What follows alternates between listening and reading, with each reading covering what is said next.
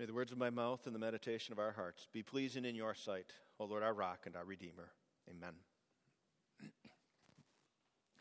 Every month for our council meeting, the, the council members are all supposed to fill out a monthly report so that we can all read what's going on. And one of the, one of the items in that is a list what I hope to accomplish before our next meeting. This past month, I put a new item on my list that I have never put on it before. That new task clean my office. I figured if I put it in writing, then I'll actually have to do it. And me mentioning it here is just doubling down on that because it's one of those things that it's really easy to put off. And if you've seen my office, the bookcases or the, the piles all around, you can tell that I'm really good at putting that off. And plus, if I clean it, well, then I'll have moved everything and I won't know where everything is. So I'm really glad I didn't clean it before this preparing for this sermon because because 10 months ago I was listening to a podcast while I was driving and I heard about this tightrope walker named uh, uh, Charles Blondin and, and I thought he would be a really good illustration for faith. So I jotted a little note on the piece of paper that was there in my car and when I got to the office I, I put that note on my desk. I know it was 10 months ago because the piece of paper was a pickup receipt from BJ's for Camp South. And so for 10 months on my desk, probably getting moved a couple of times, but there's been this note that says Blondine, tightrope walker carrying manager. So the, the story uh, June 30th, 1859, Charles Blondin walked across Niagara Falls on a 1,300 foot long, two inch diameter rope. He did it with no safety net, no harness, no uh, rescue crew. He would either make it across that rope or he would die right? I mean, those were the only two options. And, and so, so on that day, he started walking across that rope. About halfway through, he sat down, sat down on the rope right above the Maid of the Mist tourist boat that was down below. He, he threw down some fishing line and pulled up a bottle of wine took a drink, and then got up and kept, kept on walking. He was a showman, and, and he made it, and he made it interesting. The, the 25,000 spectators that, that were there watching it were actually placing bets on whether he would live or die, and the smart money was, was that he wouldn't make it. But he made it, and, and he immediately started planning for future events. And, and each time he did something even more spectacular. Next time he did it at night. The time after that, he did it blindfolded. Then he pushed a wheelbarrow across. And when he got to the other side, the people were all cheering, and he asked them, Do you think that I could make it across pushing one of you in, in the wheelbarrow? And they said, Yeah, we think you can do it. And then he said, Okay, who wants to get in? No one. He went back empty. but eventually, he got a, a passenger. It was his manager. Harry Colcord, his promoter, who, who knew that each time, if they wanted to keep bringing the crowds, if they wanted to keep getting the write ups, big papers, well, they had to keep pushing the envelope, and this would certainly do that. So, the eighth time he made the trip, Harry Colcord climbed up onto his back.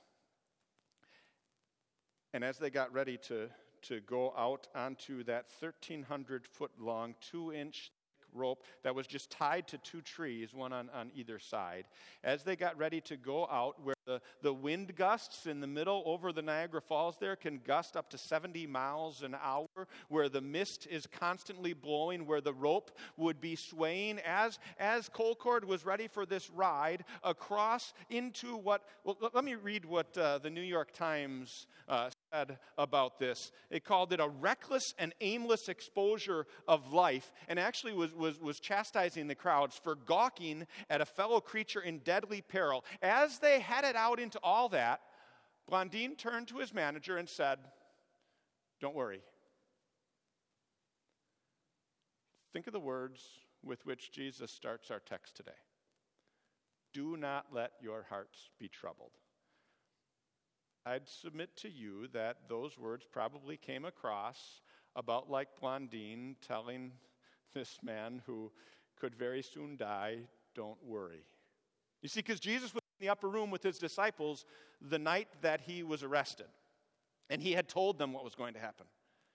He had just told them that one of them would actually betray him to his enemies. He had told them that he would only be with them for a little while longer, and then, then they wouldn't be able to find him. They would seek him and not find him. And where he was going, they couldn't go right now. He had just told them that Peter, the rock, would deny even knowing him. That's how bad it was going to get. And then his next words do not let your hearts be troubled. Do not let your hearts be troubled. Easier said than done, right? I mean, even for us. We haven't had to sit there and watch our Savior be arrested and beaten and, and crucified. We, we didn't have to go through that. But even for us, with the 2020 hindsight, we know how everything that happened during Holy Week turned out for us. I mean, I, I heard you say it at the beginning of the service Christ is risen. So, why is it, if that's true, that you understand completely how hard it is to not let your hearts be troubled? I'll tell you why. It's because the wind blows. The rope of life looks so unstable. The, the, the loss hurts. The sickness weakens. The pain is real. The pressures are high. The reporter witnessing our lives could very easily describe it as that certain peril. You know the brokenness that sin has brought into your own heart and your own life, whether, whether that's the the hurt that your uh, addiction has caused to the, the, the, people that care about you, or the pain that, that your failure has brought into your relationship, whether that's the, the, the, the gossip that you share, or the, the, the bitterness that, that you hold, the grudge that, that, that you maintain, or, or, or the, the harshness, or the crassness, or, or whatever it is. Of course, our hearts should be troubled. Especially if we consider that we're going to have to stand in front of a holy God and answer for all of those things. Yet Jesus says, Do not let your hearts be troubled. You see, because He has already given the only acceptable answer to that holy God. He goes on, he says, Believe in me, believe in God, believe also in me. Trust me. Like Blondine to his manager. Don't worry got this. Except Jesus has given us way more reason to trust him than just a couple of successful tightrope walks. Remember, Christ is risen. He proved his victory. But, but this is, he's saying this before he has died and risen. So, so look at what he points to. He says, My father's house has many rooms. If that were not so, would I have told you that I'm going there to prepare a place for you? And if I go and prepare a place for you, I will come back and take you to be with me, so that you also may be where I am. You know the way to the place where I am going. It's like watching a prequel movie after you've already seen the sequel, right? You know that everybody's going to be fine, they'll, they'll turn out all right, because, hey, I've seen the sequel, I, I see them, they, they made it, right? It's like reading the last chapter of a book first and seeing the happy ending and then going back. And you can handle the ups and downs a little bit more comfortably with all of those characters because, well, you know how it ends up. Jesus is telling you here how it ends up. We have an eternity in heaven's mansions waiting for us. I've known a couple of families that had to wait while their house was being built. One of them, the whole family moved into the basement of their in laws for almost a year while they were waiting for their house to be built. No natural light, way too small, not enough room, all tensions of family drama being in that close quarters. It wasn't ideal. There was another family that, that moved into one of those, those pop up trailer tent things. You know what I'm talking about? For more than that, for more than a year waiting for their house to be built. Neither of those situations were great. Neither of those, those families would have said, hey, this is what we want, but they were willing to do it. They made it through, they handled it because they knew what was coming. They could always look forward. Hey, soon we'll be in our big house with the wonderful backyard and all of this room and, and, and the freedom. And so, keeping that in mind, they were able to deal with the, the, the struggles that, that took place along the way. So, when your heart wants to be troubled living here in this temporary place, when you want to get frustrated about the things that don't go like you'd like them to go or the conveniences that you don't have, Remember this.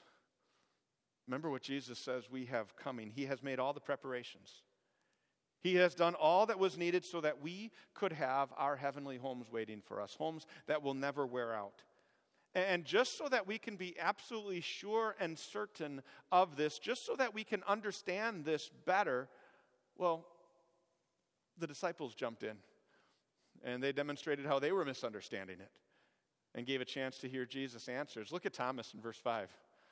Jesus, we don't even know where you're going. How, how, how do we know the, the way? I mean, this isn't going to work. I mean, these are riddles to us. And then Jesus makes it so clear I am the way and the truth and the life. You see, it's not a matter of figuring out how to follow Jesus to find the way, He is the way. He's not just the one who shows us the way to live, He is the way. And He's not just the one who gives us truth or guides us into truth. He does things, but He is the truth. And He's not just the one who makes our lives better or, or shows us what a good life looks like. He is the life. Only in Him, not where he leads or what he brings, but only in him, in Christ alone, like we'll sing in our, our last hymn. He says, I am the way and the truth and the life. No one comes to the Father except through me. He is the only way. Like Jesus said in, our, or like Peter said in our first reading, salvation is found in no one else. Like both of our other readings describe Jesus as the cornerstone that you either trip over or you build on. It's one or the other. He is the only way to God, to the holy, pure, and just, because only He can give us holiness and righteousness and perfection, because only He lived that perfect life for us, and only He died to pay our eternal price. Our efforts will always fall short. Even trying to live for Him in thanks, as hard as we try, we won't be perfect because we're not perfect. You see, that, that was kind of the misunderstanding then behind really both of the disciples' questions. Right? Thomas wants to know, well, where are you going? What do I have to do? How do I follow? How do I follow? And, and, and Philip, after Jesus says, no, it's just me, it's just knowing me, Philip kind of has the angle of, well, there's got to be something more, right? Jesus had just said what he said, and Philip says, Lord, show us the Father, and that will be enough for us. Can you understand that? It's, it's, this is too easy. There's got to be something more. Like, like the person who says, I'm not going to believe until I see a miracle. Or the person who says, Well, until God speaks to me directly, it's like Philip here. There's got to be something more. And Jesus' response is no, I am enough. He says, I and the Father are one. If you know Jesus, you know the Father. Our minds can't understand it, but Jesus is God. And, and when we look somewhere else to see something more, we will miss it. I know it's natural. We always want proof, right? It's like looking at our lives and saying, okay, if, God's really mine, if, if, if, if, this is all good, well, then my life will show it, right? My, uh, my job will be successful, my relationship will be strong, my, my, my, my kids will be good, and, and, and, and health will be great, whatever other metrics we put on it. But you see, the problem with that is that's not what Jesus promised. He promised eternal life and a life here that is rich because we know that eternal life is coming, even if this life gives us some trials. Jesus is enough because he is the way. When Charles Blondin's manager climbed onto his back that day, Charles did say more than just don't worry. He gave him some very specific instructions for how they were going to make it across. Let me read those to you. This is from the book uh, about Blondin, written in 1862. He said, Look up, Harry. You are no longer Colcord, you are Blondine. Until we clear this, be a part of me. If I sway, sway with me. Do not attempt to do any balancing yourself. If you do, we will both go to our deaths. You see what he was saying? Trust me, let me handle this. Anything you do to try to take control of the situation will, will just cause problems. Sound familiar? Jesus says, I am the way and the truth and the life. It's not what we do, it's who He is. So let's trust Him. Do not let your hearts be troubled. Jesus is the way, and Jesus is enough. After all, Christ is risen. Hallelujah. Amen. Now may the peace of God that passes all understanding keep your hearts and minds through faith in Christ Jesus. Amen.